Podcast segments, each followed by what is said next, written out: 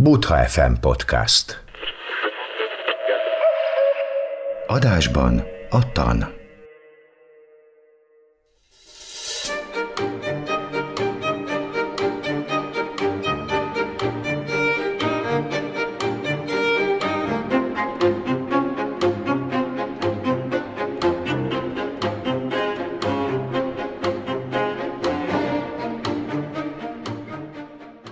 Szeretettel köszöntöm a rádió hallgatókat, ez itt a Butha FM podcastja. Szeremle Janát vagyok, a Tankapuja Zenközösség Darma tanító és a Butha FM riportere. Mai vendégem Győri Péter, a Tankapuja Buddhista Főiskola tanulmány igazgatója, a buddhista tanító, szintén a Tankapuja Zenközösség tagja. Előjáróban annyit mondanék, hogy a témákat szubjektív szempontból a viszonyulásaink mentén járjuk körbe, hasonlóan, ahogy mondjuk egy koannal is foglalkozunk. A műsor jellege megfelel a Butha FM rádió küldetésnyilatkozatának, mi szerint, ha politikai kérdésekről is beszélünk, igyekszünk nem politizálni, inkább szellemi szempontból körbejárni a témákat. Kezdjük mindjárt is egy Butha FM-es hírrel, a Cloud Never Dies egy Felhő sosem hal meg címmel készített egy félórás portréfilmet, a januárban elhunyt vietnámi zenmester, költő és békeaktivista Thich Nhat Hanh életéről a Plum Village közösség. Ez a dél-franciaországi volt az első kolostor, amit a mester táj alapított hazáján kívül, és ez máig az által alapított hagyományvonal központi kolostora és elvonási központja. A filmet az ukrajnai háború és humanitárius krízis elleni tiltakozásnak szánják. Ez az oka, hogy a dokumentumfilm jó részt a mester vietnámi háborúban megélt tapasztalatait hangsúlyozza. Az archív felvételek sokaságát felvonultató moziban nyomon követhetjük, hogyan mélyült el egyre jobban Tiknát Hánban a béke és az erőszakmentesség iránti elköteleződés.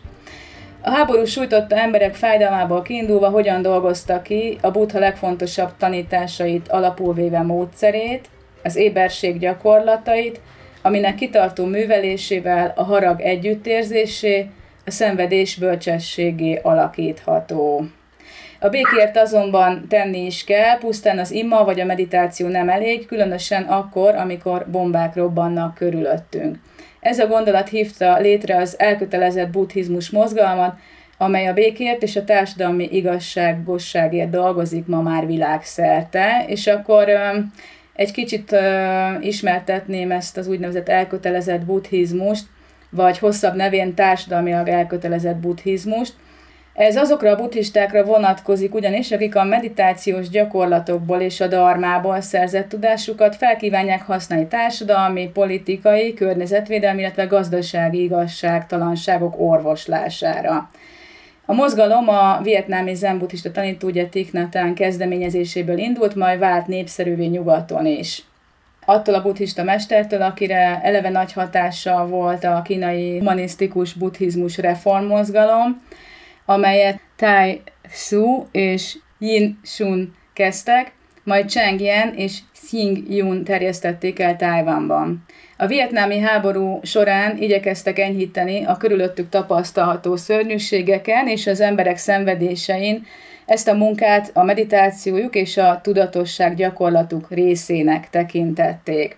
Tiknátán megfogalmazta az elkötelezett buddhizmus 14 pontos fogadalmát, ezek pedig a következőek.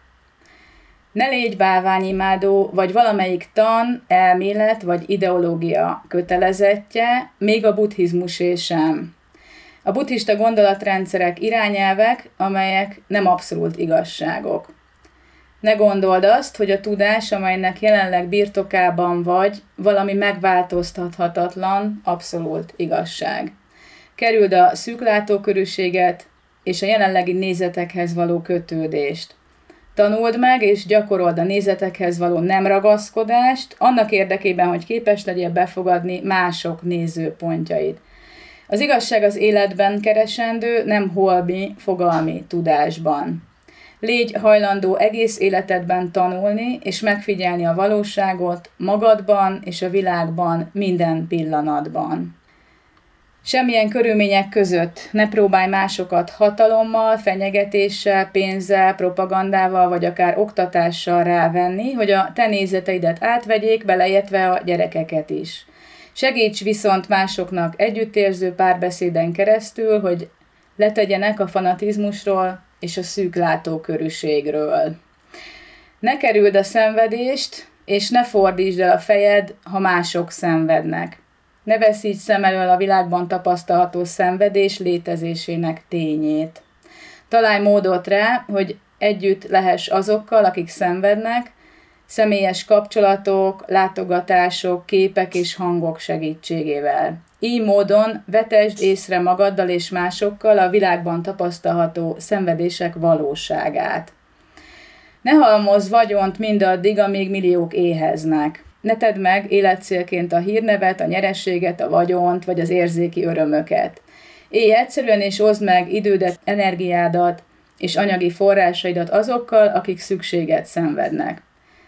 Ne tartogasd a haragod vagy a gyűlöletet. Tanulj meg áthatolni rajtuk, és tanuld meg átalakítani azokat, míg amikor a tudatodban csak csíraként vannak jelen.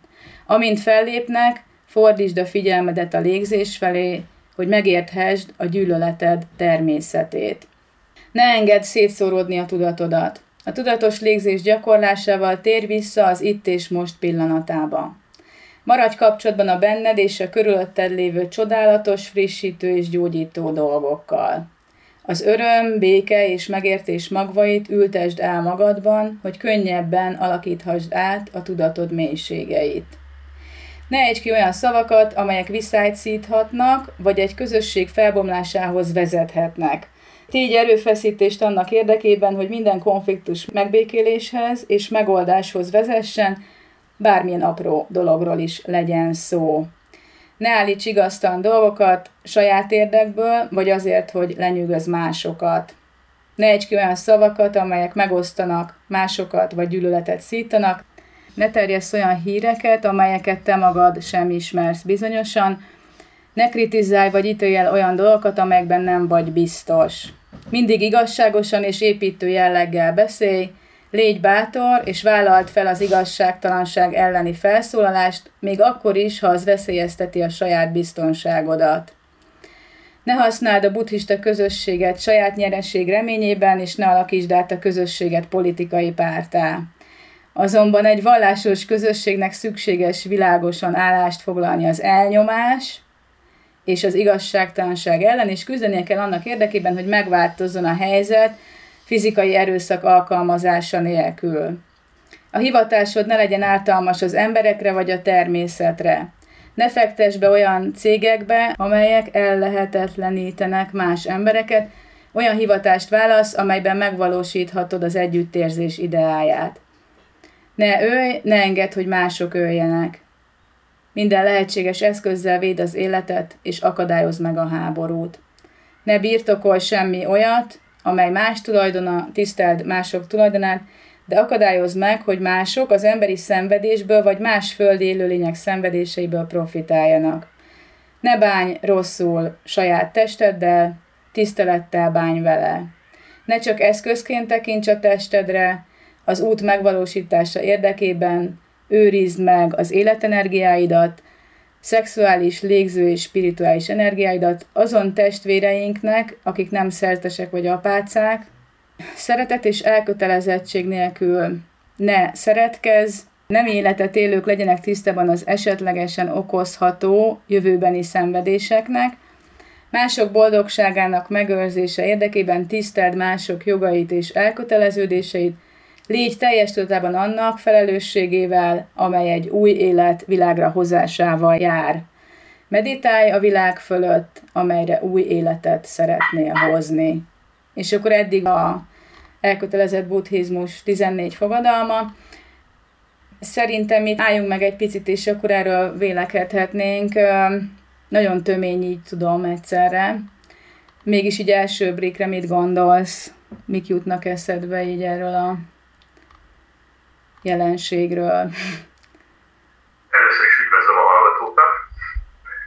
A, ugye Anetta azt beszéltük meg, hogy uh, mielőtt erről beszélünk, uh, megnézzük ugye ezt a közepén órás uh, rövid filmet, a, felnők sosem halnak meg címmel, ami nyilván kapcsolódik uh, az eddig felolvasott uh, 14 fogadalomhoz is.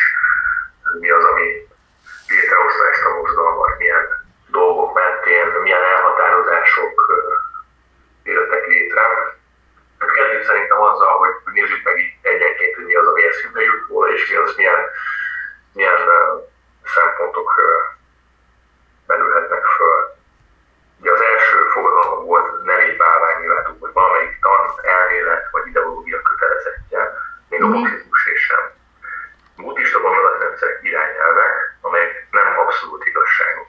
Igen. De nekem az első kérdés, hát nem is kérdés, de amikor ilyen szövegekkel foglalkozok, és megpróbálom megfejteni, hogy, hogy mire utalhat, vagy hogy, hogy én mit tudok ezzel a szöveget kezdeni, akkor az első gondolat, ami eszembe jut, hogy ez, ez a szöveg ez mivel szemben jön létre. Igen. Tehát ami itt meg van fogalmazva, az valami, valamire utal. Tehát látszik ebből a szövegből, hogy valahogy viszonyulunk valamihez, amivel szemben ez a szöveg meg van fogalmazva. Igen. Ugye ez a viszonyulás, ez itt bálványimádás, valamilyen tanelmélet, vagy ideológia lekötelezettjei vagyunk, legyen ez a buddhizmus, vagy más Mhm. vallás. És ugye azt állítja, hogy a buddhista gondolatrendszerek ö, csupán irányelvek és nem abszolút igazságok. Hogyan vagyunk mi bálványimádok, hogyan, hogyan kezeljük, hogyan viszonyulunk mi magunk a buddhizmushoz? Ez egy, ez egy fő kérdés ebben a fogadalomban. Egyáltalán, hogy mire jön létre, kicsit arra is utal nekem, ugye, hogy arra a Zen négy alapelvének az egyikére, ugye, hogy nem támaszkodás az írásokra, tehát, hogy ami a, nem azt jelenti, hogy nem foglalkozunk ezekkel az írásokkal, tanításokkal vagy darmával, de hogy ezeket valahogy nem abszolút igazságokként kezeljük, hanem mondjuk így az üresség természetüknek megfelelően. Tehát, hogy, hogy a, mondjuk a tudat teremti a világot, akkor abból mondjuk belátható, hogy a viszonyulásainkat is mi magunk hozzuk létre. Tehát így, mint ilyenek, mint tanítások nem léteznek, nem örökérvényűek, nem abszolútok. Tehát ezért ezekhez úgy ragaszkodni, mint ilyen állandó jelenségekhez, sok feszültséghez, konfliktushoz vezethet. Főleg, ha mondjuk egy egymással szembe menő elméletekről van szó. Szerintem nagy részt a háborúkat egyébként ezek teremtik meg, ezek a tudati viszonyulások. Szóval, hogy igen, hogy valami ellen jön létre, tehát, hogy valami ilyen társadalmi jelenségeknek a, a túlnyomó mondjuk így előfordulása az életre hívhat ilyen gondolatokat, hogy akkor ezzel szemben mit tegyünk, vagy mit ne tegyünk. Ugye azt, azt nézem, hogy egy szerzetes, egy buddhista szerzetes uh-huh. mondja ezt. Igen. A buddhista szerzetes, amikor azt mondja, hogy a tan, elmélet, ö, lekötelezettje ne legyek, Igen. buddhizmusé, és akkor ott valami hiányzik ebben a mondatban. Ja, ja. Ez a viszonyulás, amikor a tanhoz valahogy viszonyulok egy elmélethez, ideológiához, ez, ez csupán értelmi szintű. Ebből hiányzik a gyakorlat. Igen. De egyébként az ki... Meg a leköte- az elkötelezettség Igen. szempontjában a gyakorlat. Tehát Igen. Ő, se hagyta ott a, a hagyományt, ő se hagyta ott a, a, az iskoláját, az irányzatát. Azt a következő fogadalomban egyébként erre utal, hogy az igazság az életben keresendő, és nem holmi fogalmi tudásban. Ez kicsit nekem így a gyakorlati, a buddhizmus gyakorlati, hát hogy mondjam, felhasználása, vagy, vagy alkalmazására utal. Például az is, hogy légy hajlandó egész életedben tanulni és megfigyelni a valóságot magadban és a világban minden pillanatban.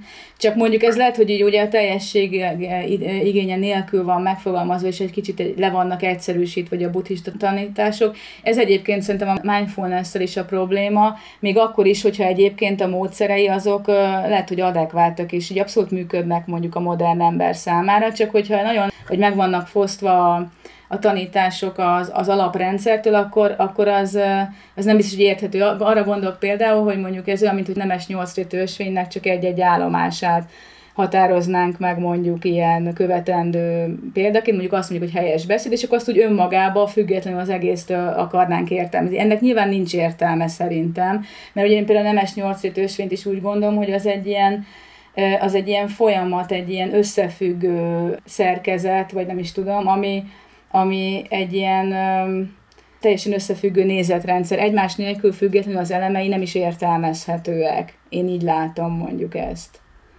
De hogy... De érdekes, hogy itt most a második pontra rátértünk, mm. hogy itt az abszolút, abszolút igazság az, ami, ami szembe jön velünk, hogy mit gondolunk mi az abszolút igazságról. Tehát amikor valamilyen témáról beszélhetünk a hétköznapokban, akkor van egy olyan érzésünk, nem, hogy, hogy amit gondolunk, az abszolút igazság. uh-huh. Annyira abszolút, hogy, én, hogy, hogy amit mondasz, az, az nem igaz. Az, amit én mondok, az igaz. Vagy ja, ja. Van ez az attitűdje az emberben, és akkor a, amikor szűk látókörűségről, vagy, vagy egy jelenlegi nézetekhez való kötődésről beszélünk, ugye, hogy ezt kerül, kell ugye a, a mester szerint, akkor itt nem arról van szó, hogy nézetek, tehát hogy a nézeteket kerüljük, hogy legyenek nézeteink, hanem az ahhoz való kötődés kerüljük. Tehát nézeteket azt nem osszuk meg, hogy valamiről azt gondoljuk, hogy az ja. abszolút igazság, de hogy ezt észre kell tudnunk tenni, hogy, hogy így, így viszonyulunk a világhoz, hogy bizony dolgokat így, így tekintünk, és ezt el kell tudnunk engedni, ezt a, ezt a viszonyulást adott kérdésben. Mm-hmm. Illetve az egy jó pont, én a, akkor szoktam látni, hogy mondjuk viszonylag tiszta a tudatom, én óvatos vagyok, látod, hogy csak azt mondom, hogy viszonylag, de hogy tényleg, ha amikor mondjuk megnézek egy hírt, vagy egy jelenséget, és akkor mondjuk képes vagyok-e belehelyezkedni annak a igazságtartalmának pont az ellenkezőjébe. De úgy, hogy tehát csak egy tudati mozdulatot meg tudom egyáltalán ezt tenni, és ha meg tudom tenni így rugalmasan, így oda, ide-oda váltogatva, tudom így is, vagy úgy is látni, akkor azt gondolom, hogy mondjuk szabad vagyok abban, hogy, hogy nem kötődöm, vagy nem ragaszkodom hozzá. De ettől függetlenül azért választhatok. Tehát ott van egy választási lehetőség, és eldönthetem, hogy mondjuk melyik, melyik, melyiket tartom mondjuk érvényes igazságnak, vagy érvényesebbnek éppen. És akkor mondjuk így ö, döntéseket lehet hozni, de ezzel a tudatossággal. De hogyha ez nincs meg, hanem ugye a fanatizmusra hivatkozik többször, mint a háború kiváltó kerem, egyébként ezzel teljesen egyetértek, a fanatizmus, fanatizálódás, hogy mikor fanatizálódik a tudat. Ez az például az egyik lépcső ebben, hogyha mondjuk ez a kötődés, hogy azt mondod, hogy az én igazságom az az igazabb, az az abszolút, és akkor teljesen mindent visz. És akkor így belehelyezkedsz ebbe, onnantól kezdve teljesen beszűkül a tudat, tehát ott abban csak ez ilyen csőlátásos történet alakul ki. És amíg nem tudjuk kitágítani a tudatunkat a jelenségekre, arra, hogy tágabban mondjuk akár annyira, hogy az egész világ beleférjen, addig nincs remény arra, hogy, hogy, hogy észrevegyük egyáltalán ezt a mozgást. És, és ez szerintem egy nagyon veszélyes állapot, főleg, hogyha ez tömegeket érint, és hát ugye tudjuk, hogy azért ugye a média által mondjuk tömegeket lehet manipulálni az érzelmeiken keresztül mondjuk bizonyos ideológiákra, vagy narratívákra. Egyébként én felteszem, hogy lehet, hogy nem is tudunk ettől mentesen gondolkodni teljesen, hanem időnként van egy ilyen rés, amikor, amikor ott így fel tudjuk így kicsit tágítani a tudatunkat, és akkor ott tudunk ilyen merítéseket venni a, a nagy egészből, már ami innen látszik. Az érdekes, hogy az igazságot hogy találjuk meg a hétköznapi életben. Mert ugye ő azt vetette fel, hogy a fogalmi tudásban nem fogjuk meglelni azt, ami, amit az igazságnak tart. Uh-huh tehát elkezdjük tanulni a tant, nagyon sok mindent tudunk a darmáról, tehát fogalmi ismereteink vannak, elméleteink vannak, uh-huh. ideológiai beállítottságaink, akkor, akkor pont, pont az ellenkezőt csináljuk, mint amit ő utal, vagy olyan rá szeretne mutatni, hogy valamilyen buddhista tanításról, darmáról, nagybetűs darmáról. Tehát nyilván a ismereteket szerzünk ezekkel kapcsolatban, a sok ismerettel rendelkezünk, és fogunk is tanulni ilyen jellegű ismereteket szerezni. Ugyanakkor az az igazság, amire utalsz, nem állított olyat a, a mester, ami a buddhizmustól távol állt. Uh-huh. a gyakorlatban, és az az igazság, amire rá szeretne a gyakorlat vezetni, az pont, hogy, hogy a, nem az az elméleti megértés, az, hogy valamit valahogyan értek. Uh-huh. Tehát a, yeah. a elmény alapelméből is indulunk ki, ugye, vagy a, yeah. a oldalakból is, ott valamit meg kell, észre kell tudnunk venni.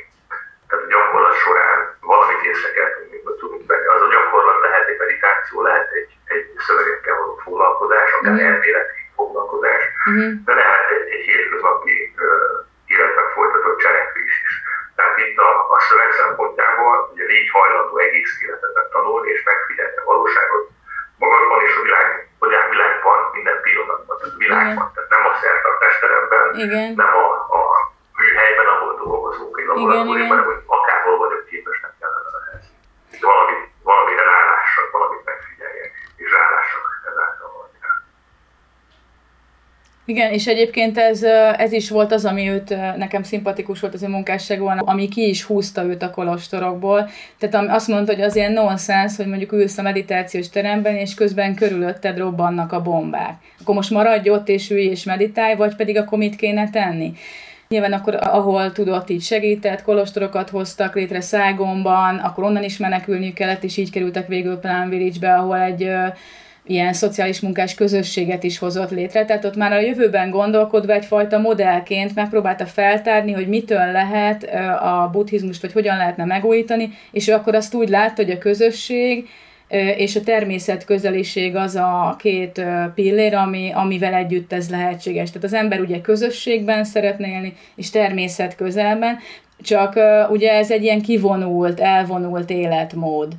Ezzel lehet esetleg ezt kritizálni, ugye ez nem terjeszthető el mondjuk ilyen nagy volumenekben. Kérdés az, hogy el kellene terjeszteni. Egyetlen ugye nem térítő vallás a buddhizmus, tehát akkor hogy fér össze ezzel a mondjuk a mozgalmiság, összefér Tehát bennem ilyen kérdések is mozognak, de ugyanakkor azt se tudom nem látni, vagy nem meglátni, hogy annyira más ez az ázsiai kultúra, hogy ott ugye az emberek valahogy mint a közösségibek lennének, és hajlamosabbak arra, és adott esetben hajlamosabbak a fanatizmusra is, de mondjuk arra, hogy egy-egy eszmért, vagy egy-egy közösségért, egy-egy nézetrendszerére, egy ideológiáért, akár ideológia az is, hogy nincs ideológia, most én ezt is felteszem, de hogy ezért mondjuk így szerveződjenek. Úgy látom, hogy nyugaton, az olyan társadalomban, amelyeket mondjuk ennyire könnyű atomizálni, mint amennyire a nyugati társadalmakat viszonylag könnyű, vagy könnyebb, nem tudom, hogy ott lehetséges-e ez. Tehát, hogy kicsit innen tűnik ez az egész ilyen science fictionnek, és ilyen csodálatos, ilyen, ilyen mesebeli buddhizmusnak, vagy ilyen lilaködös, nem tudom milyen állapotnak. De azért mondjuk néha én irigykedem erre a derűre, amivel ezek az emberek képesek rendelkezni. Mondta ezt a példát is, hogy ez a filmben is elhangzik, hogy, hogy meditál a kolostorban, és hallja bombáknak a, robbanását, és akkor ott folytassa a meditációját, és akkor volt egy ilyen kifejezés, ugye ez a meditáció in action, meditation in action, uh-huh. ugye ez a cselekvésben folytatott meditáció De hogy az, hogy egy, egy, egy kolostorban egy, egy buddhista gyakorló, vagy akár itt van egy buddhista gyakorló, egy uh, szomszédban éppen egy, egy bomba támadás zajlik, hogy nem mozduljon, tehát buddhistának kell lenni ahhoz, hogy ki menjen segíteni. Ja, ja, ez persze. Valami olyan aspektus van ebben az egészben, mm. ami, ami nem kötődik erősen a buddhizmushoz, hanem egyszerű emberi, emberi dolog, hogy, hogy, hogy meglépem azt a dolgot, vagy, vagy megteszem azt a dolgot. Tehát vagy humanista uh, szempontból uh-huh. uh, és nem kifejezetten buddhista szempontból. Igen, igen. Ezt meg tudjuk elkülönböztetni például az egész mozgalom esetén, hogy, uh-huh. hogy hol jelenik meg kifejezetten a buddhizmus, a uh-huh. tanítás, a viszonyulás, a világhoz hozzáállás. Uh-huh. Felvetni szempontjából, tehát amit a, a, a mester is szándékozott tenni, ugye megreformálja, mert érezte, hogy valami nem stimmel a, a uh-huh. tanítők tanul, meg gyakorol. Val, valamit kell tenni, hogy megreformálja, mert, mert ez így nem folytatható tovább. Tehát uh-huh. valamilyen élő kapcsolatnak kell lennie a, a hagyománynak a társadalomban. Egy olyan uh-huh. élő, aktív kapcsolatnak, ami addig nem volt jelen. Uh-huh. Ott a buddhizmus hogy jelenik meg, és uh-huh. hogy, hogy tud úgy megnyilvánulni expliciten. Láttam néhány videót a Plánvilics közösségről, a Szaid Mosoly Szanga honlapján is lehet találni néhány videót, meg ugye Tigneten tanításait, és gyakorlataikról is láttam videókat, tehát hogy szertartásossága az mindenképpen megvan, tehát vannak ezek a kötött napirendű programok, meditációk, de ugyanakkor van közös munka is, és kitágítják ugye a meditáció terét ugye a munkára is. Ugyanakkor meg ilyen szociális kis közösségeket hoz létre, ami, amibe bevontak tudomásom szerint nem csak buddhistákat is, tehát ugye nem csak szerzetesekként lehetett a közösséghöz csatlakozni, hanem, hanem világi gyakorlóként is és sok ember számára, menekültek számára adott ez a plánviricsi közösség is például új életlehetőséget, vagy egy életrendet, amiben ők be tudtak értelmesen kapcsolódni. Tehát, hogy ha már más nem, én azt vetettem fel, például mert a filmklubban is megvitattuk ezt hétfőn, ezt a filmet, és akkor is az jutott eszembe, hogy ha más nem teszek, tehát hogy mondjuk egy pohár vizet adok valakinek, akkor egy pohár vizet tudtam adni. Ha mondjuk lehet, hogy nem tudunk nagy dolgokat megcsinálni, úgymond, tehát, mert ez a kritika merült fel, hogy de hát ezzel nem lehet a világot megváltani, hogyha mondjuk ilyen kivonulunk a társadalomból, és akkor létrehozunk ilyen kis elszeparált közösségeket. De hát ott azért mondjuk, ha több tízezer élet mondjuk ezen keresztül fel tud szabadulni, de akár csak a több száz emberre gondolok, akik a közösség közeli tagjai, akkor azért ott komoly ilyen felszabadulások vagy megszabadulások történhettek. Tehát szerintem ez egy projekt, oké, okay, akkora, amekkora, de hát mégiscsak egy, egy, egy jelentős valami.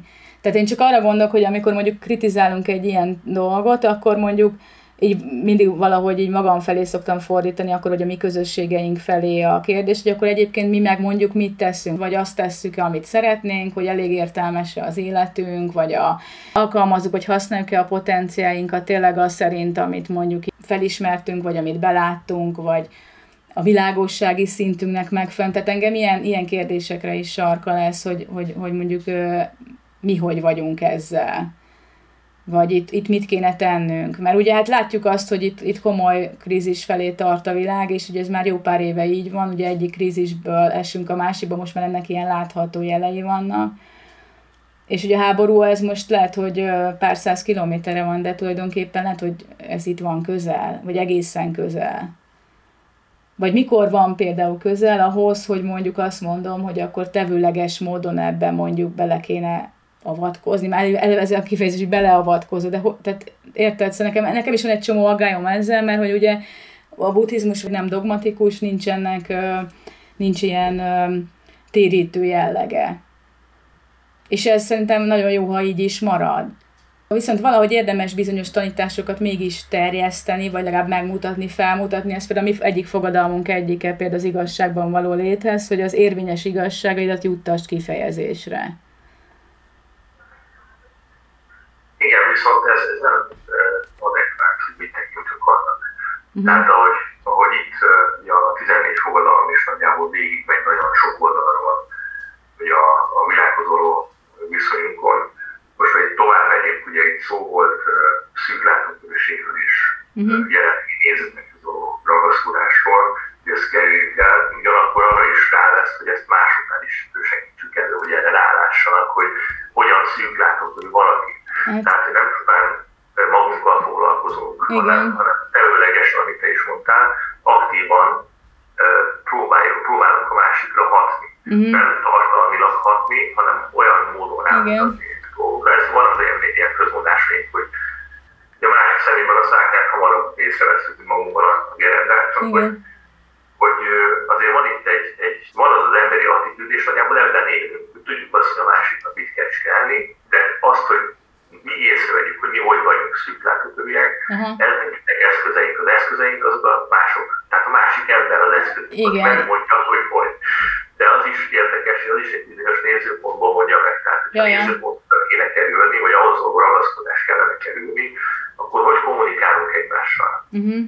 Ugye hívom fel a figyelmemet, figyelmemet, vagy a egymás figyelmét. Igen, ez egy nagyon érdekes pont, és, és egy, egyébként itt megint eszembe az elköteleződés, az a az a viszonyulás, hogy például mi az közösségünkben azt gondoljuk, hogy akkor van lehetőségünk ilyen tanításokat adni, tehát ilyen tükröket úgymond, amikre utaltál, ilyen szálkamutogatásokat, vagy nem tudom, amikor, tehát hogy a, olyan emberek felé, akik szintén elköteleződtek, tehát egy bizonyos elköteleződési szint után, bizonyos fogadalomtételek után gyakorlatilag ezzel azt közvetítik felénk a társaink, hogy akkor ők hajlandóak arra, hogy a mi módszereinkkel gyakoroljanak, és adott esetben úgymond ilyen keményebb, vagy erősebb tanításokat is lehessen velük ilyen interakcióban tenni. De ez egyfajta felhatalmazás. Tehát ezzel a közösség tagjai felhatalmazzák a közösség más tagjait, hogy ezt velük tegyék. Viszont itt, ami a, amikor ilyen mozgalmakról beszélünk, akkor meg nem erről van szó, és ez nekem is aggályos. Most azt mondod, hogy aggályos, ezt így másképp megfogni, hogy nem, okay. nem a, a aggályokat vegyük elő, hanem hogy nézzük meg, hogy ez mégis hogy tud úgy működni, hogy elfogadjuk, elfogadható. Számunkra elfogadható. Ugye van egy, vannak nézeteim, de ugye ezt a nézeteimet át akarom mondjuk neked adni, hogy így lásd a világot, ahogy én látom. Nem másképp, hanem így, mert így lehet látni. De közben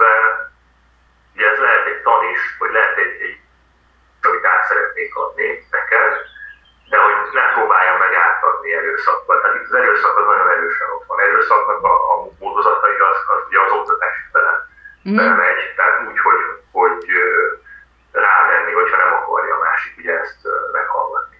Mm-hmm. Viszont most ezt belegondolok abba, hogy itt van egy ilyen kitétel, hogy, hogy együttérző párbeszéden keresztül.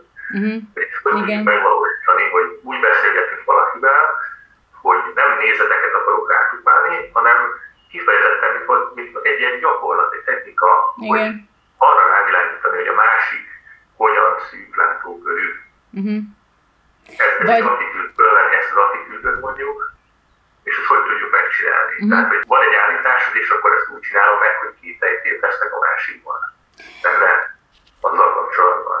az egyik módszer, a másik pedig az, hogy mondjuk, amikor egy olyan példabeszédet tartunk, hogy mondjuk azt felmutatjuk, hogy én hogyan vagyok szűklátókörű. Tehát ezzel csak azt mutatjuk fel, hogy a tudat természete lehet ilyen, tehát be tud szűkülni, ki tud tágulni. Tehát ezzel csak a tudat természetéről mondunk valamit a saját nézőpontunkon keresztül, de nem mondjuk azt, hogy ez abszolút igazság. Szerintem ez így rendben van, meg akkor is rendben van, ha valaki kérdez, és arra válaszolunk így, tehát hogy mondjuk megkérdezi, hogy mi a buddhizmusnak mondjuk a együttérzésről szóló tanítása, vagy mi a buddhizmus szerint az együttérző párbeszéd, akkor ott mondjuk el lehet ezt mondani, de ha nincs kérdés, ha nincs odafordulás, ebből nem kéne valahogy propagandát csinálni, de mégis az fontos szerintem, hogy megjelenjenek a buddhista tanítások a világban, méghozzá adekvát módon, tehát úgy, hogy a 21. század embere is tudjon hozzá kapcsolódni. És például ezek hívják életre például mondjuk a Tankapuja Buddhista Főiskolát, vagy a Buddha FM-et, vagy ilyen oktatási központokat, különböző szangákat, ilyesmiket. Csak ugye akkora a baj szerintem egyébként a világban, tehát olyan krízisek felé menetelünk, hogy, hogy lehet, hogy ez, nem elég. Van egy, ilyen, egy olyan pont a, a 14 fogadalomban, ami kapcsolódik ez, ez a hármashoz nézetekhez. Mhm. Én a 9-es pontra ugranék most át, Oké. tehát a 9. fogadalomra, hogy ez ne állíts igaztalan dolgokat saját érdekből, vagy azért, hogy ne nyűgöz másokat. Ne ejts ki olyan szavakat, amelyek megosztanak másokat, vagy gyűlöletítanak.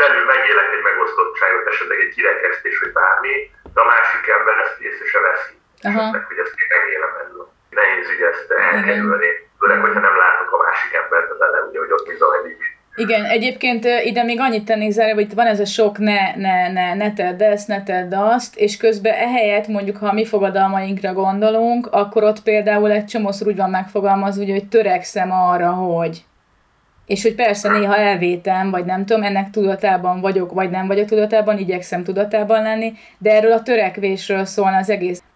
Ne kritizálj vagy ítélj el olyan dolgokat, amelyekben nem vagy biztos. Ergo, ha biztos vagy benne, akkor, elítélhetsz dolgokat, és kritizálhatsz dolgokat. Ez az attitűd, hogy valójában nem, ha nem vagy benne biztos, ne kritizálj. Úgy tűnik, mintha a Mhm. kommunikációnk nagy részében így működnék. Tehát, hogy Mhm. a, nem tudom hány százaléka, most lehet, hogy nagyot mondok, de lehet, hogy a, a 80-90 százalékában, amikor kritizálunk, hogy elítélünk valamit, akkor nem vagyunk ebben biztosak. Ténylegesen úgy ítéljük el és úgy kritizáljuk, hogy semmilyen olyan ismerettel nem rendelkezünk alappal, amiről ezt megtehetnénk. Vagy, vagy biztosaknak érezzük magunkat benne, de érted, ez egy olyan dolog, mint a, amikor így ráteszel egy ilyen tudati tartalmat, tehát ezt a biztosságot, ezt a, ezt a önbizalmat, vagy abszolút igazságot, vagy ebben való biztonságot, vagy biztosságot rátehetjük tudatilag akkor is, hogyha egyébként ez abszolút nem így van. Eleve szerintem nincs is ilyen, hogy teljesen bizonyosnak lenni. Igen, ez visszautal abszolút igazságra, mm. ugye, ha jól emlékszem, a, a második pontban volt erről szó. Mm. Mint a birtokában lennénk az abszolút igazságnak, és ennek mentén ítélkezők is kritizálunk. Na hát ezt felejtsük el úgy, ahogy van, tehát ez a pont nagyjából erre utal, mm-hmm. hogy, hogy mm-hmm. ezt se látjuk, tehát a hétköznapi életben, tehát amikor van ez az utalása, mm-hmm. hogy a, a valóságot magamban és a világ minden pillanatában ismerjem meg, akkor erre ezt is megismerjük, ezt a valóságát mm-hmm. az életünknek, hogy hogyan, hogyan ítélkezünk és hogyan kritizálunk ilyen abszolút igazságok mentén. Igen. Az ugye az utolsó mondat is egy, egy nagyon gondolatébresztő ugye és vállalt fel az igazságtalanság előtt felszólalást, még akkor is, ha az veszélyezteti a saját biztonságodat.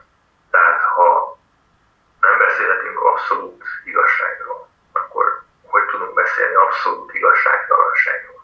Tehát hogy valójában hogyan szólalok fel egy ilyen helyzetben, hát milyen igen, ilyen helyzetben, és akkor, hogyha, meg, hogyha ebben sérülök bizonyos szempontból, hogy a saját biztonságomat veszélyeztetem, az, az lehet tudati jellegű is, nem uh-huh. csupán fizikai uh-huh. jellegű. Tehát, hogy úgy kiállni és elmondani valamit, nyilván van bizonyos esetekben van igazságtartalma, mondjuk vannak valahol valakit elnyomnak, vagy, vagy igazságtalanságért, ezeket el tudjuk kapni a hétköznapi életünkben.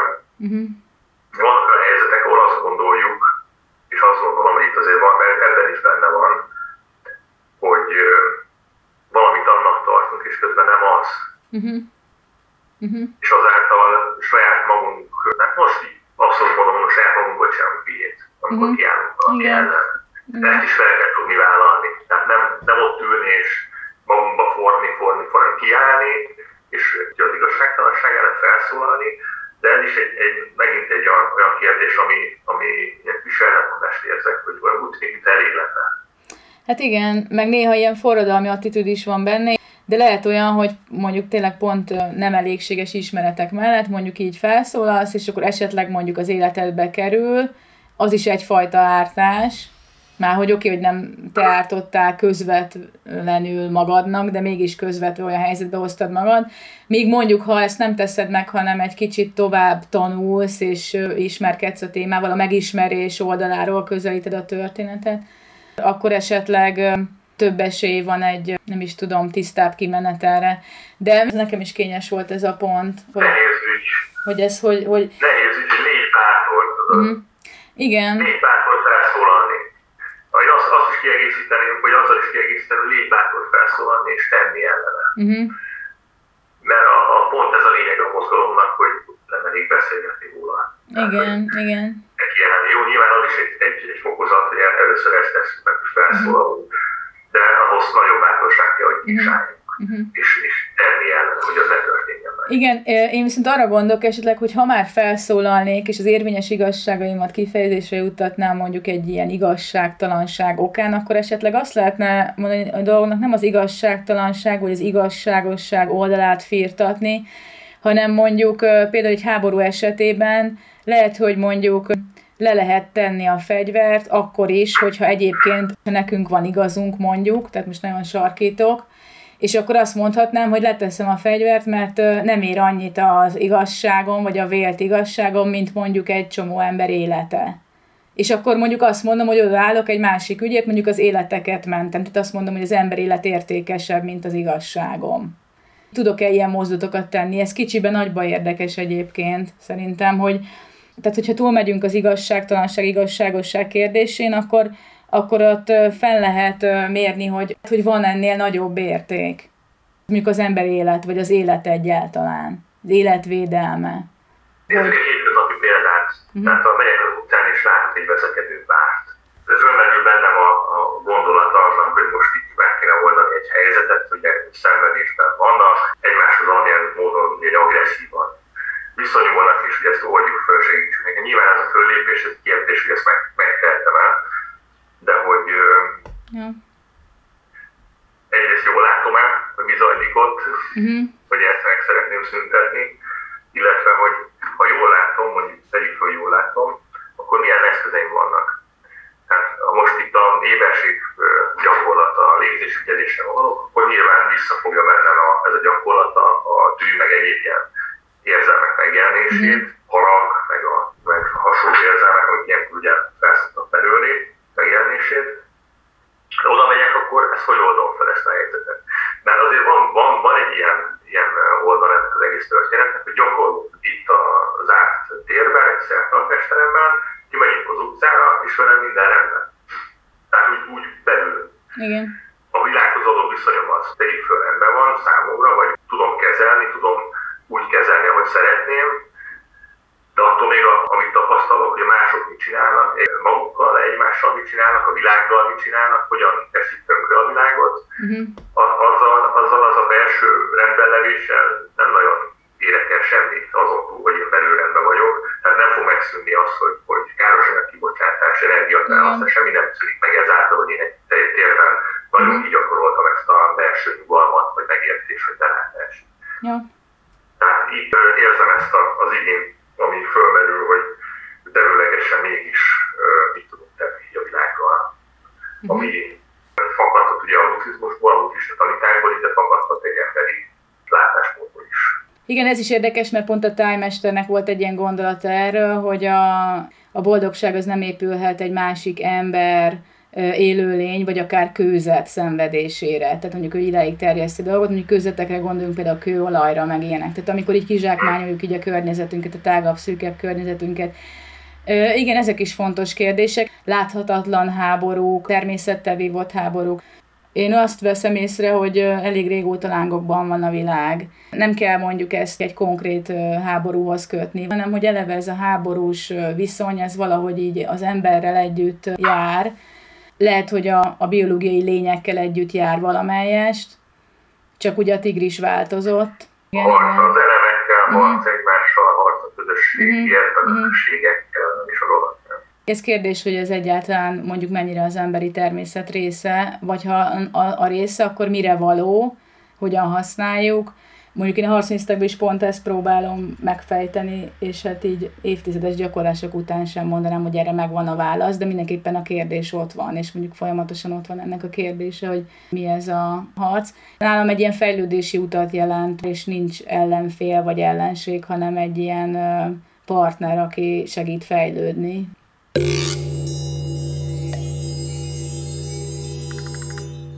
A második témánk a Tankapuja Buddhista Főiskola eseménye, miszerint a Tankapuja Buddhista Főiskola felvételt hirdet buddhista tanító és buddhista szemléletű életmód tanácsadó asszisztens képzéseire a 2022-23-as tanévre. Alapképzésben, buddhista tanítószakon a különböző specializációk lesznek, buddhista meditáció, vallás és filozófia történet, tibeti nyelv, páli nyelv, mesterképzésen, buddhista tanító szakon az alábbi specializációk, összehasonlító buddhista filozófia, tibeti nyelv, innyelvek, páli és szanszrit. A felsőoktatási szakképzésben pedig indul a buddhista szemléletű életmód tanácsadó asszisztens szak, a szakok részletes leírása, képzési és kimenetei követelmények, valamint minden egyéb információ elérhető a Tankapuja Buddhista Főiskola honlapjáról. Jelentkezési határidő 2022. április 30, ami várhatóan kitolódik egy héttel. A felvételi időpontja pedig 2022. május 19. És akkor Peti, kérlek, hogy mutasd be ezeket a szakokat, amiket így címszavakban megemlítettem. Mit lehet tanulni alapképzésben, buddhista tanítószakon, a specializációkon, mesterképzésben, és kérlek ezt az új buddhista szemléletű életmód tanácsadó asszisztens szakot is mutasd be, légy szíves a hallgatóknak. Kezdjük akkor az alapképzéssel. Ugye az alapképzés célja a megfelelő hozzáállás, képességek és tudás elsajátításán keresztül önmagunk megismerése. A buddhista módszerek elsajátítása és gyakorlása révén mindenkori lét és élethelyzetünk megértése. Saját helyünk megtalálása a világban, végeredményben önmagunk megfelelő irányítása.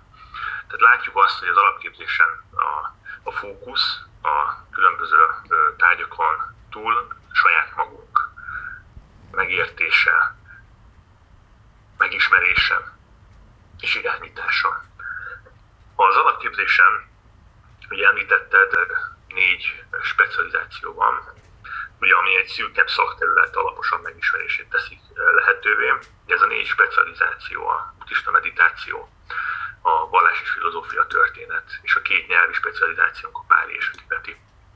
Mielőtt a specializációkra konkrétan rátérnék, beszéljünk a, a törzsanyagról.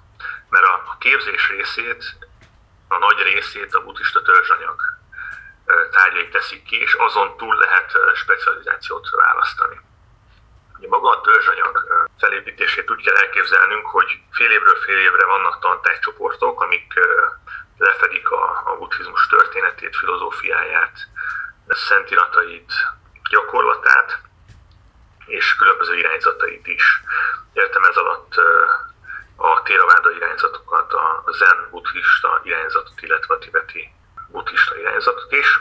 A tárcsoportok, ugye említettem korábban, buddhista filozófia, buddhista meditáció, mindenfélében lesznek ezek a tárcsoportok.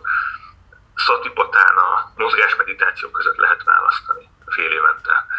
A szentirat ismeret órákon, ugye páli, tibeti exegézis, Dhammapada, Pálikánon, Mahayana szutrák, tibeti szövegek, zen szövegek lesznek fókuszban. Fontos, hogy első fél évben egyfajta alapozóként tanulnak majd a hallgatók vallásbölcseleti alapismereteket is, illetve az indiai filozófiai iskolák és vallásai is terítékre kerülnek. Tehát ez a buddhista törzsanyag. Van persze benne egy-két olyan tárgy, ami mondjuk példaképpen a buddhista pszichológia vagy buddhizmus és társadalom, ami kifejezetten nem tárcsoporthoz tartozik, hanem önállóan jelenik meg a második, illetve a harmadik tanévben. A specializáció úgy második fél évtől indul, az első fél év végén kell majd választani. A felvételi során ugyan kérjük a, a felvételizőktől, hogy jelezzék, hogy milyen szándékaik vannak, tehát hogy milyen specializáció érdekli őket, de ez nem kötött, mm-hmm. tehát ezt meg lehet változtatni az első fél év végén. Ez csupán egy ilyen orientációnak a felmérése. Tehát a második fél évtől indul maga a specializáció, és akkor beszéljünk ezekről a specializációkról, amit említettél. Mm. Az első a buddhista meditáció, ami a törzsanyagon túl még több meditációs órát jelent, tehát fél évről fél évre plusz meditációs órák, elvonulások, illetve a meditáció elméletével foglalkozó kurzusokat jelenti. Úgy néz ki a törzsanyagban ugye a meditáció, hogy kötelezően mindenkinek van meditáció, uh-huh. A buddhista meditáció tantárgycsoport keretein belül. Ezen kívül van lehetőség mozgásmeditáció, vagy és vagy szatipatánát uh-huh. választani. A szatipatána is ugye az éberség gyakorlat, végig a hat fél éven keresztül.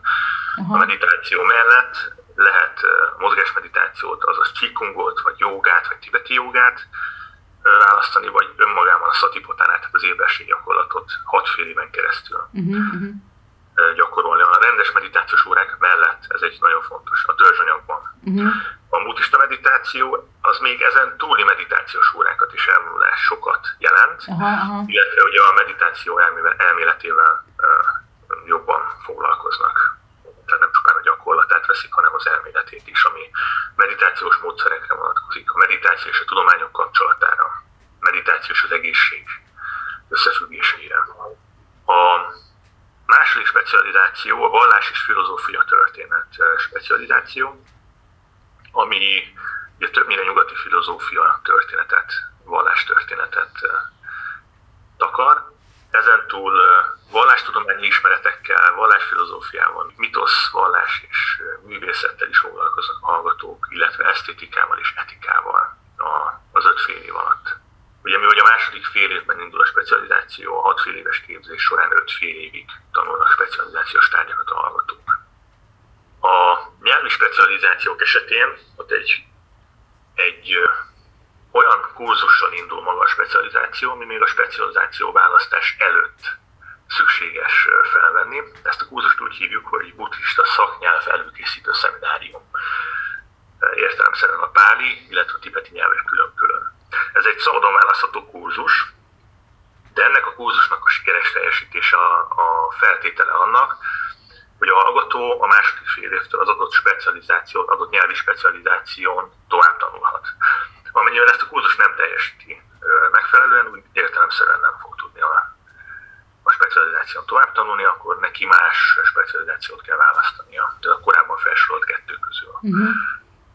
A nyelvi specializációk ugyanarra a logikára épülnek, tehát szaknyelvi órák, nyelvi órák vannak az öt fél év során folyamatosan, illetve szakszöveg olvasás órák, ugye páli, illetve tibeti nyelven, attól függően, hogy mit választ a hallgató. Ugye rátérve a mesterképzésre, a mesterképzésen az elsajátított hozzáállás, képességek és tudás révén cél a segítő attitűd és a kommunikációs képességek fejlesztése. A megszerzett ismeretek és tapasztalatok átadásának elsajátítása, a társadalmi integráció erősítése, a tolerancia fejlesztése, a kreativitás növelése környezetünk jobbítása érdekében. Ugye fontos kiemelnünk itt a mesterképzésnél, hogy, hogy maga a képzés szerkezete is megalapozza a továbbtanulást a doktori képzés irányába. Ugye a mesterképzésen három specializációt indítunk. Az összehasonlító buddhista filozófia specializáció az első, és az innyelvi, azaz páli és szanszkrit specializáció a második, illetve a tibeti nyelvi specializáció a harmadik. Itt is fontos kiemelnünk a törzsanyagot, hogy mire csatlakozik maga a specializáció. Ugye itt is tanulnak a hallgatók buddhista filozófiát. Új elemként megjelenik az összehasonlító filozófia, ahol a, a kelet és nyugati filozófiát hasonlítják össze a hallgatók adott tematikán keresztül értem ez alatt a tudatfilozófiát, metafizikát, fenomenológiát és egzisztencializmust, illetve ismeretelméletet. A gyakorlat szempontjából ugye meditációval és elvonulással is foglalkoznak a hallgatók, többnyire módszertan szempontjából. Fontos kurzus a Darmatársalgás kurzusunk, ahol gyakorlatra tehetnek szert Dorma előadás, elvonulás, vita és konferencia előadás tekintetében, és mindez angol nyelven. Ez egy nagyon fontos kitétel. Illetve fél évről fél évre egy úgynevezett szakdolgozati kutatástárgyunk is van, ami valójában a, a felvételinél vázolt kutatási tervet dolgozza ki ezen kurzus keretein belül a hallgató a diplomamunkájának. Tehát maga a cél ugye a diplomamunka elkészülte, és itt a fél évről fél évre különböző feladatokkal a diplomamunka elkészültét segítjük elő, vagy támogatjuk. Ugye az összehasonlító buddhista filozófia specializáció az elsősorban Szentirat egzegézisen és szakszmegolvasáson keresztül taglalja a törzsanyagban felvetett témákat, Értem ez alatt azt, hogy alapjában ugye a Szentirat exegézis a spág nyelven zajlik, míg az angol nyelvű szakszövegolvasás ugye angol nyelven, de a törzsanyagban megtalálható összehasonlító filozófia tárcsoportban szereplő tematikára vonatkoztatva. Tehát tegyük föl, itt az első fél évben tanulnak a hallgatók összehasonlító filozófia egy szeminárium alatt tudatfilozófiát, a specializáció keretein belül ezt angol nyelvi szakszövegolvasással is megtámogatják. Tehát az az, mhm. iskola megtámogatja ezt a, ezt a kutatást az adott témában. És így tovább ugye a metafizika, jogácsára és ismeretelmélet esetén. Az in nyelvi specializáció az valójában a BA, tehát az alapképzésen futó nyelvi specializációnak a logikájára épül, tehát szaknyelv, illetve szakszövegolvasás kurzusok találhatók itt meg, de nem csupán páli nyelven, hanem páli és szanszkrit nyelven tehát itt már egy kicsit Igen. komolyabb uh-huh. nyelvtudás szükségeltetik.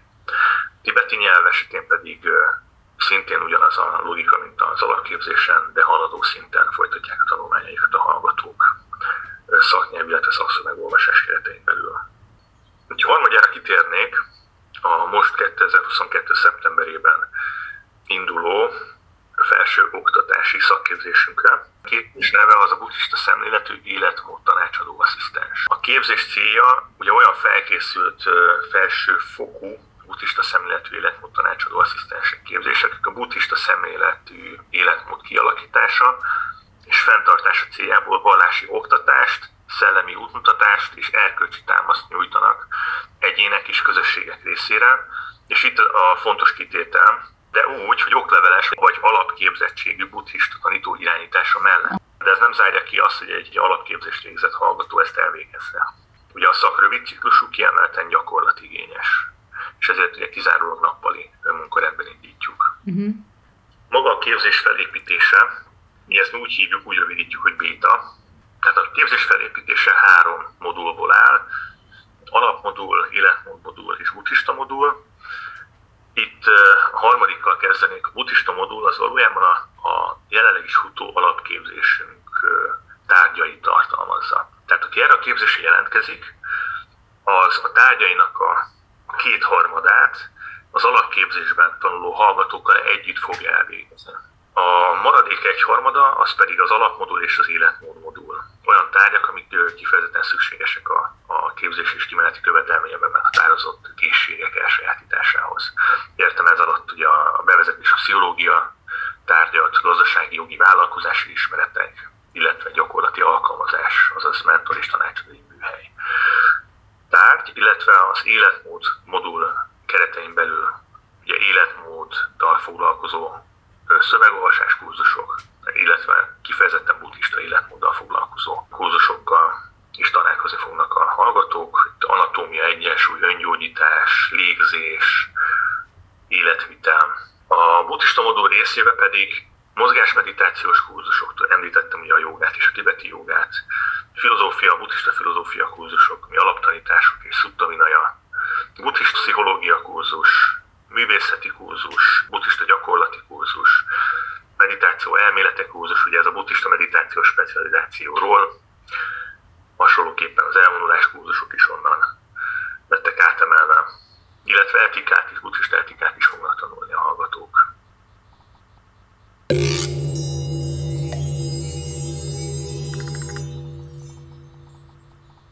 Rá is térhetnénk a harmadik témánkra. Találtam egy cikket a Player internetes magazinban. Az emberi kommunikáció egy teljesen új módját mutatta be a NASA nemrégiben, ezt pedig holoportálásnak nevezik. Fel is olvasnám röviden ezt a cikket. A NASA nemrég számolt be arról, hogy megvillantotta az emberi kommunikáció egy teljesen új módját, amikor tavaly októberben holoportálta a Földről egyik orvosát, név szerint dr. József Schmidt repülési sebészt a nemzetközi űrállomásra, az ISS-re. Hogy valós időben lépjen interakcióba a fedélzeten tartózkodó Thomas Pesquet francia astronautával.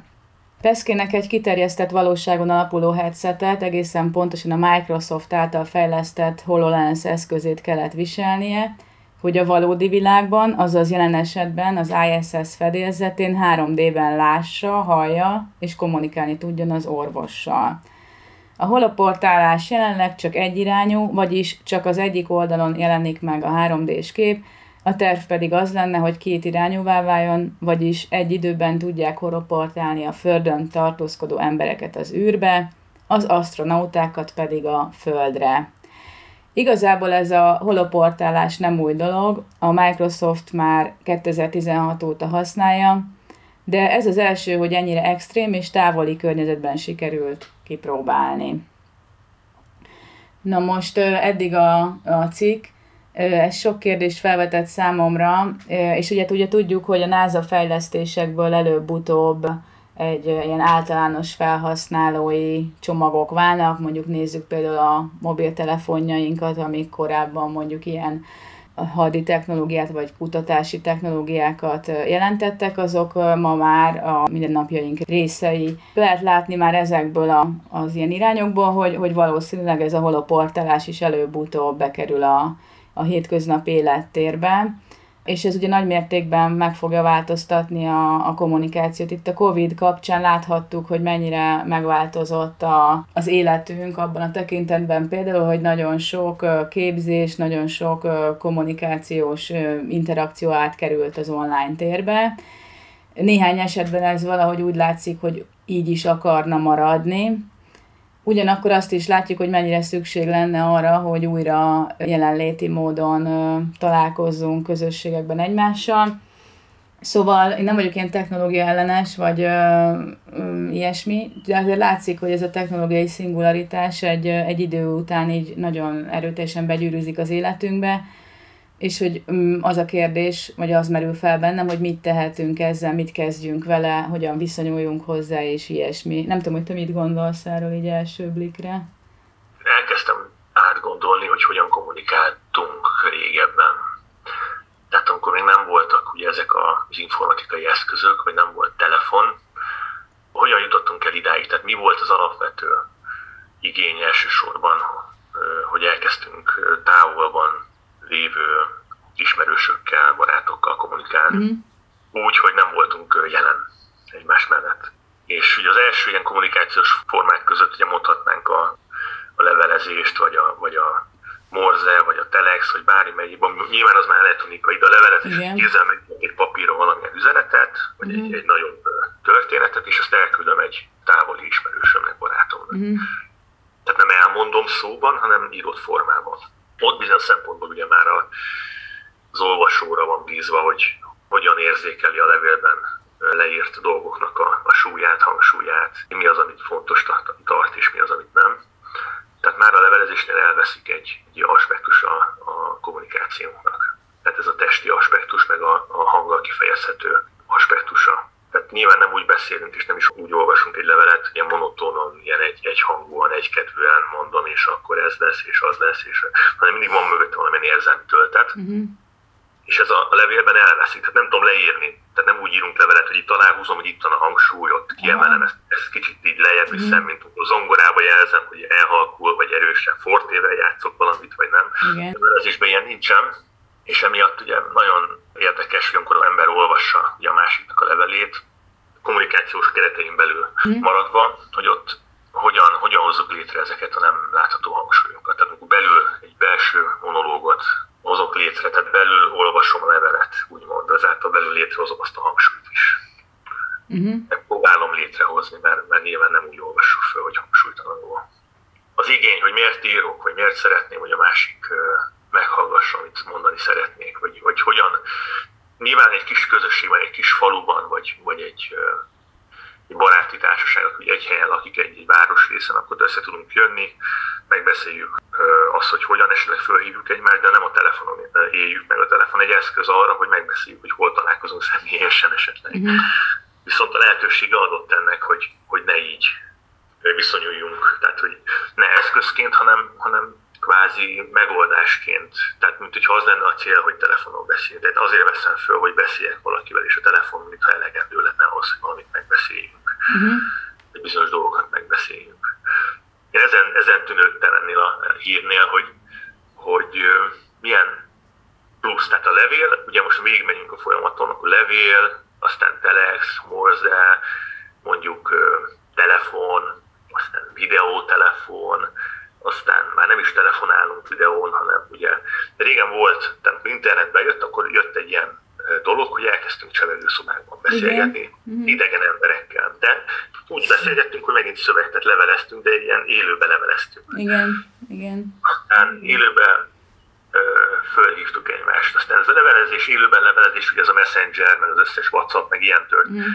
alkalmazás, hogy ez még mindig működik de nem hívtuk föl, nagyon ritkán használom én is, valakit föl kell egy ilyen alkalmazáson, de még a videó részét is. Most is például ez, ez a report is mm. egy, egy Zoom alkalmazáson keresztül zajlik, tehát látjuk egymást, így beszélgetünk, és úgy beszél föl. Uh-huh. Hallod, hogy valaki hív is, tehát nagyon érdekes az, hogy én majd visszahívom. Okay. De hogy ez a hétköznapunk részévé válik, hogy valaki, aki nincs itt jelen velünk ebben a térben, uh-huh. ő képes arra, úgy legyen, mintha itt lenne velem. Tehát meg tudod elbeszélni valamit. Ez érdekes, amit mondasz, mert nekem például a Skype alkalmazás az ugye előbb volt, tehát az volt itt talán legelőször elérhető így az ilyen videótelefonálásra, és uh, ugye nekem uh, rokonaim anyukám is uh, 15 évig élt külföldön, Amerikában és Angliában, és akkor így tartottuk a kapcsolatot, tartottuk, ugye, ezt időzélbe tettem most, és uh, tényleg érdekes, mert én nagyon nehezen vettem rá magam ezekre a Skype-os találkákra, ilyen műérzetem volt, meg ilyen nem tudom, pedig ott azért akkor még az is volt, hogy akkor legalább láttad az arcát, hogy a mimikáját, a gesztusait, ott volt ugye a hangélmény, meg, meg a hangsúlyok, meg hanglejtés, de mégis valahogy az egész olyan idegen volt és ehhez képest meg a Covid meg így nagyon szükségszerűvé tette a találkozásokat, és akkor így azt mondtuk, hogy akkor nyelünk egyet, vagy nem tudom, és akkor így lenyeljük ezt a békát, mert hogy ez jobb, mint a semmi, és akkor elkezdtünk ugye rászocializálódni ezekre a felületekre. De nagyon érdekes, hogy amúgy magunktól, tehát hogyha nem lett volna mondjuk egy ilyen kényszerítő erő, akkor mondjuk én ezt ilyen nagyon-nagyon ritkán használom, és és inkább megvárom, amíg élőben tudtunk találkozni, és akkor ez sokkal teljesebb volt, és akkor azt mondtam, hogy találkozzunk élőben kevesebb szer, de akkor így a kevesebb több alapon az egy ilyen mélyebb találkozás lehet, és akkor valahogy így ezeket értékeltem, ezeket a minőségi, de ugye ritkábban történő találkozásokat, és ehhez képest meg ugye mennyire megváltozott a, a világunk. Hát most kényszerről beszélsz, ugye? Mi is észrevettük itt a főiskolán is, hogy hogy a, a kényszer home office, tehát úgy kommunikálunk, hogy ilyen, ilyen videós felületeken keresztül, mm. vagy akár ilyen holografikus felületen keresztül, mm. valamilyen nem csupán elveszik a személyességből, de hogy bizonyos készségeket elvesztünk, elfelejtünk. Aha. A legjobb példája az, hogy, hogy amikor megtörtént a feloldás, és ugye egyre több ember jelent meg különböző köztereken, nekem kétszer is volt olyan egy napon olyan élményem, ahol ahol láthatóan a másik fél nem tudta normálisan kifejezni magát. Uh-huh. Tehát, hogy mondok egy példát, megyek a, a, a boltban, a kosárral éppen állok valahol, és oda jön mellém egy, egy, egy hölgy, és annyit mond nekem, hogy ide akarok jönni.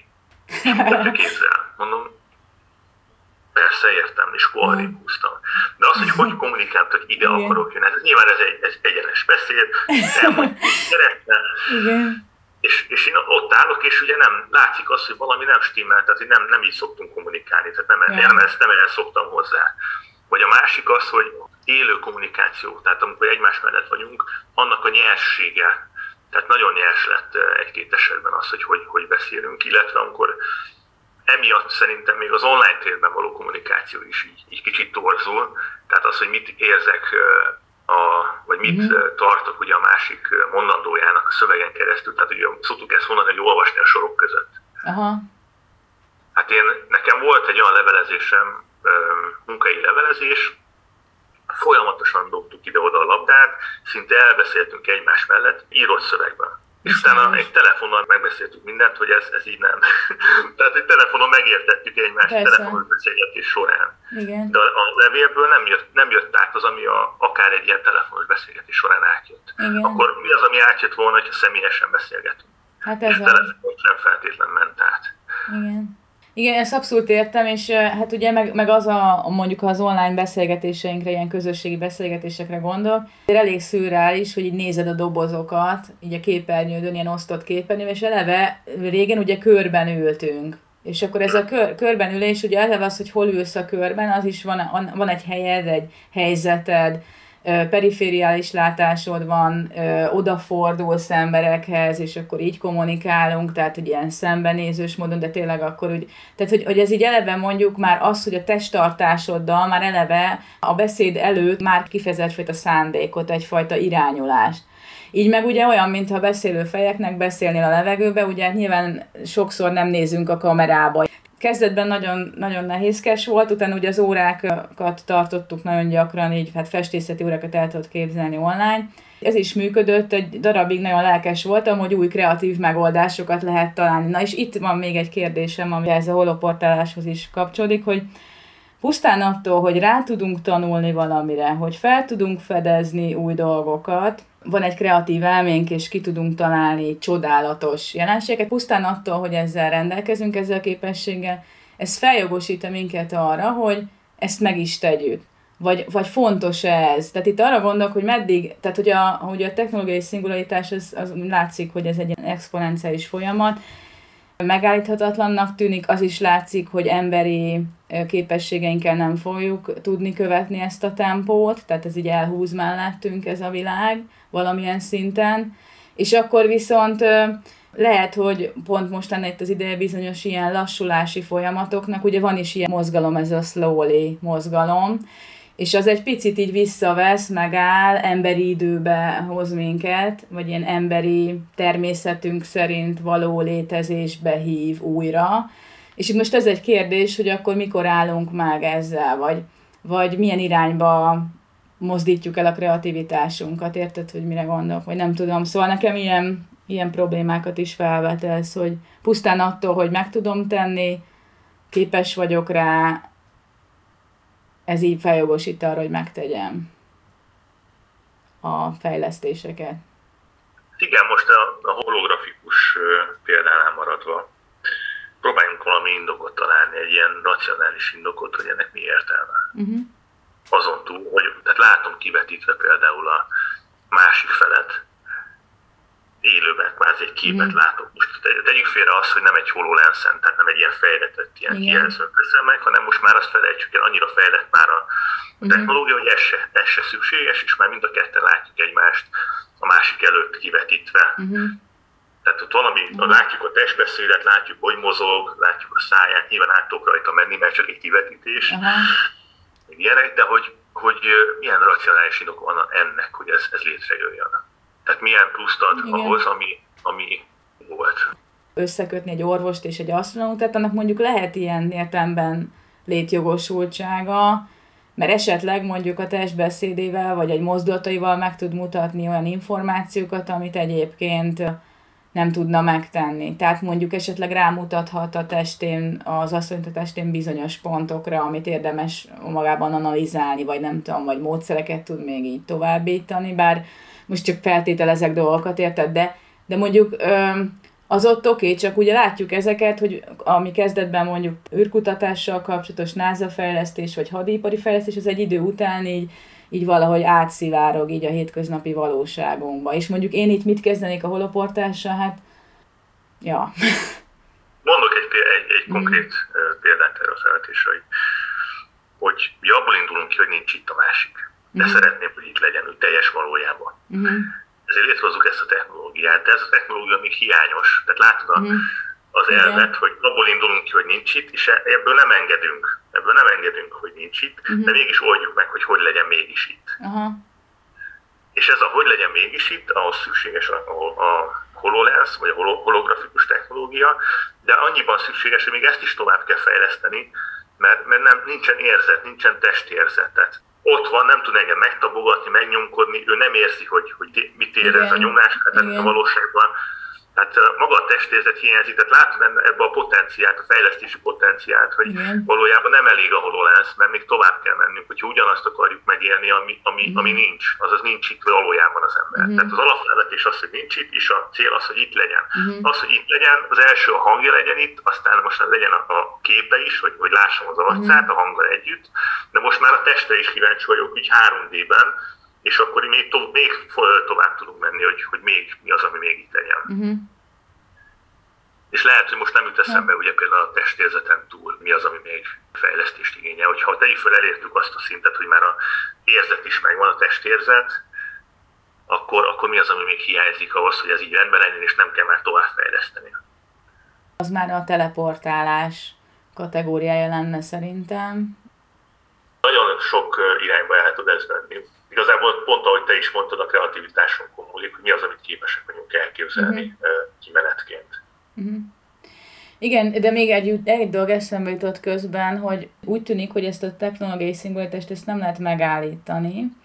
Viszont akkor már, hogy mibe csatornázódik bele, az egy érdekes kérdés, és ugye hát azt gyakran láttuk a történelemből, hogy ennek vannak azért olyan negatív kifutásai, úgymond, hogy időnként ugye a hadiparba, meg a hadászatba kerülnek ezek a potenciálok, és hogy ehhez képest meg esetleg egy nagy projekt, mondjuk mit tudom én, ott van például a Mars projekt, az lehet, hogy egy ilyen értelemben kevésbé negatív kimenetelő történet, de hogy elég nagy projektnek kell lennie ahhoz, hogy egy csomó ilyen kapacitást, ilyen kreatív kapacitást használjon, és akkor az felfogja így az emberi potenciáloknak ezt a erejét, és akkor inkább ilyen irányokba megy el a történet. Mert hogy megállítani nem lehet, visszafelé menni a fejlődésben szintén nem lehet, még akkor is, hogyha vannak ezek a slowly mozgalmak. Tehát én sem vagyok mondom technológia ellenes, ameddig megkönnyíti az életemet, és tudom egy ilyen kis digitális titkárnak használni az eszközeimet, addig teljesen oké okay vagyok vele.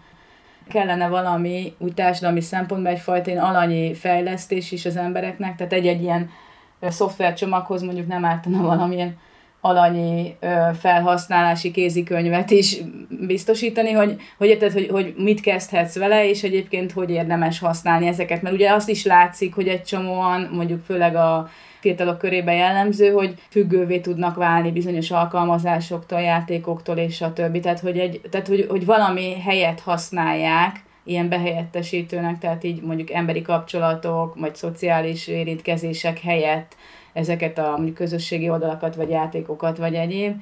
Tehát valami igény átcsoportosítanak egy másik digitális világba. Nem azt mutatom, ami, ami valójában van. Uh-huh. Tehát, hogy a hologram, uh-huh. holografikus képem is ugye beállítható lesz. Ez avatáros. Éppen, vagy éppen uh-huh. síró arcot mutatok avatáros. Tehát, hogy, hogy a mostani technológia is nagyjából nyilván nem, nem a technológiából fakad, hogy, uh-huh. hogy hogyan működünk mi emberek rajta. Igen. De az emberek egy része, nagy része, ezt nem tudom most megítélni, uh-huh. de ezeket látjuk, hogy valamilyen képet mutat általában, egy olyan pillanatképet, uh-huh. ami, ami számára kedvező, tehát jól nézek ki, boldog vagyok, tehát olyan kép, ami úgy tűnik, mintha állandó lenne, közben meg lehet, hogy 5 perc múlva már ide, síkidegként rohan, nem tudom, a kutya után meg kiszökött, vagy nem tudom. Tehát, hogy ja. Igen. Ez a kép, nem, én képmutatásnak mondanám, tehát azt teszi lehetővé, hogy olyan képet mutassunk magunkról, uh-huh. ami, ami egy, egy pillanatkép, de nem fedi le a teljes létezésünk valóját, mondjuk így.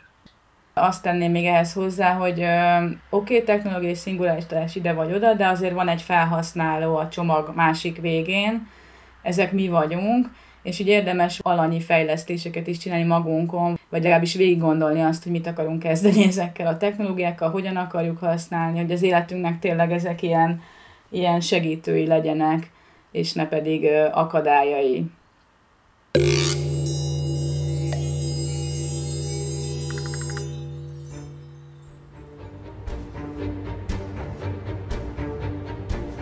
Mi jut eszedbe arról, hogy közösség, létezés.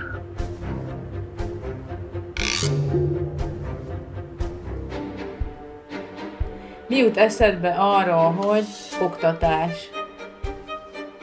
Vég nélküli tanulás.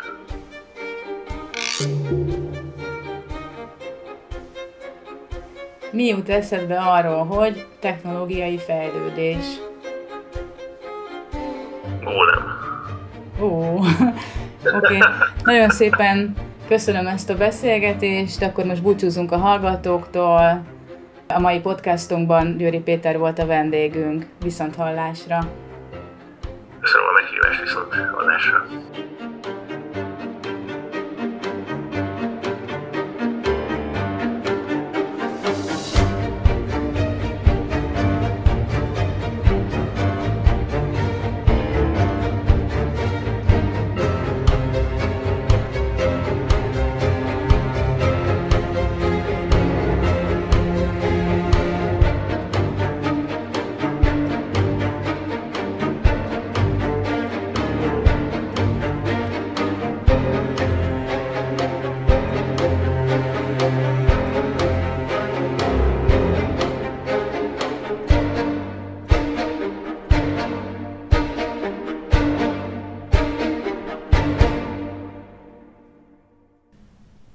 Butha FM.